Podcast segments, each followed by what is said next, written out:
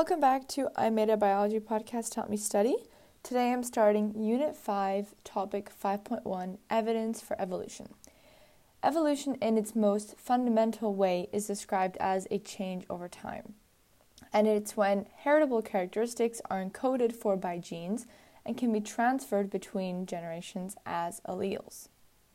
So, evolution describes the cumulative changes that occur within a population between generations.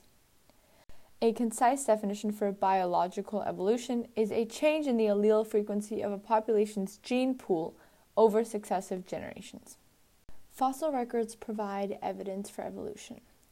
The fossil record provides this evidence by revealing the features of an ancestor and it allows for the comparison against the living descendants. A fossil is defined as the preserved remains or traces of any organism from the remote past. Preserved remains, so body fossils, are going to provide direct evidence of ancestral forms, such as bones, teeth, shells, leaves, etc. And traces of these fossils will provide indirect evidence of ancestral forms, and that would be footprints, tooth marks, burrows, and feces. The fossils highlight any changes that have occurred in the features of living organisms over time. Although fossils can provide clues as to evolutionary relationships, they are incomplete.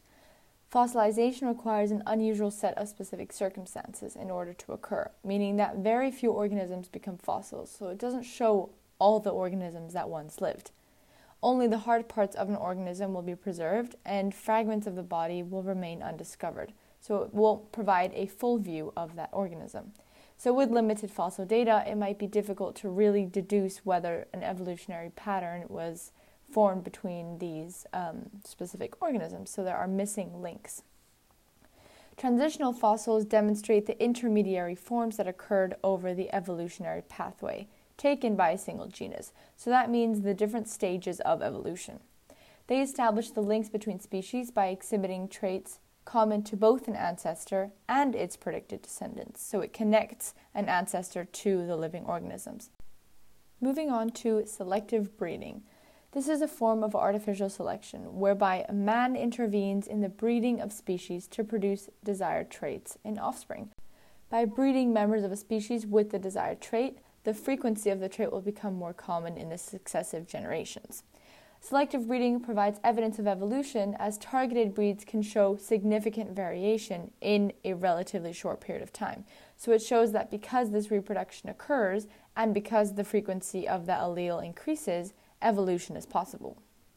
Examples of selective breeding of domesticated animals can be seen in horse, cows, and dogs.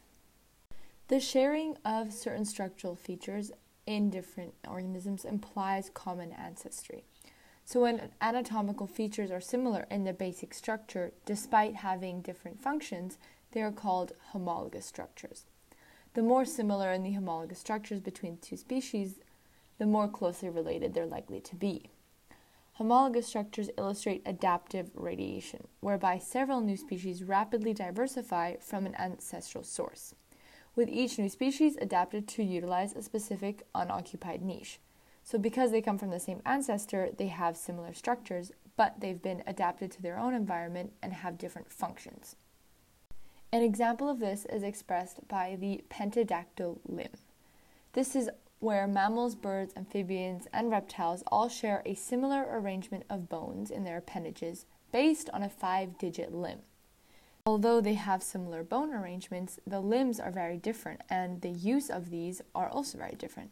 So, for example, human hands are adapted for tool manipulation, bird and bat wings are adapted for flying, horse hooves are adapted for galloping, and whale and dolphin fins are adapted for swimming but all of these parts have the pentadactyl limb structure. Therefore, one can deduce that they have a common ancestor. Within a population of any given species, there is going to be genetic variation, and variation is inheritable because different traits will be passed on to offspring.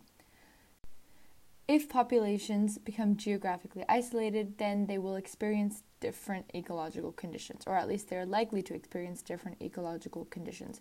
And over time, these two populations, which were once very similar, are going to change because will, they will adapt to the different environment and they will diverge from one another.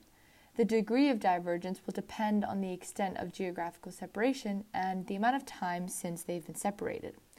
Populations that are located in close proximity and are separated recently are going to show less variation, so that means less divergence. And distant populations that have been separated for a long period of time are going to show more variation, therefore, more divergence. The more time that they spend apart, the more time that they have to become different and adapt to their specific environment and threats. As the genetic divergence between the related populations increase, their genetic compatibility will decrease. This means that they are less likely to be able to interbreed. Eventually, the two populations will diverge to an extent where they can't interbreed at all, and if they return to a shared environment, they would be considered different species.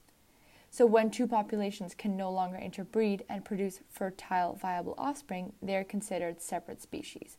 Therefore, the process by which two related populations diverge into separate species is known as speciation.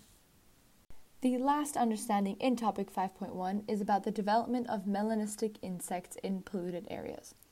So, peppered moths exist in two distinct forms a light colored version and a darker colored variant. In an unpolluted environment, trees are covered by a pale colored lichen, and that provides camouflage for the lighter moth. So, the lighter moth is suited to its environment because it can blend into the lighter environment. In a polluted environment, sulfur dioxide is going to kill this lichen and soot will blacken the bark. Therefore, it provides camouflage for the darker moth because the darker moth can blend in better to the darker environment. The frequency of these two different forms of peppered moths is very much dependent on their environment and it involves it evolves as the conditions change. So before the Industrial Revolution, the environment was largely unpolluted, so the lighter moth had a survival advantage because it could camouflage and hide from predators. But after the Industrial Revolution, the environment became heavily polluted, and that made it easier for the dark peppered moth to survive and more difficult for the lighter peppered moth to survive. However, recent environment policies in Europe are reducing pollution, and that's altering the frequency of the two populations once again. So, what this example shows is how a different trait is going to help a different organism survive in the environment, and it's going to affect the allele frequencies over time because they have a survival advantage. So, that wraps up topic 5.1 evidence for evolution.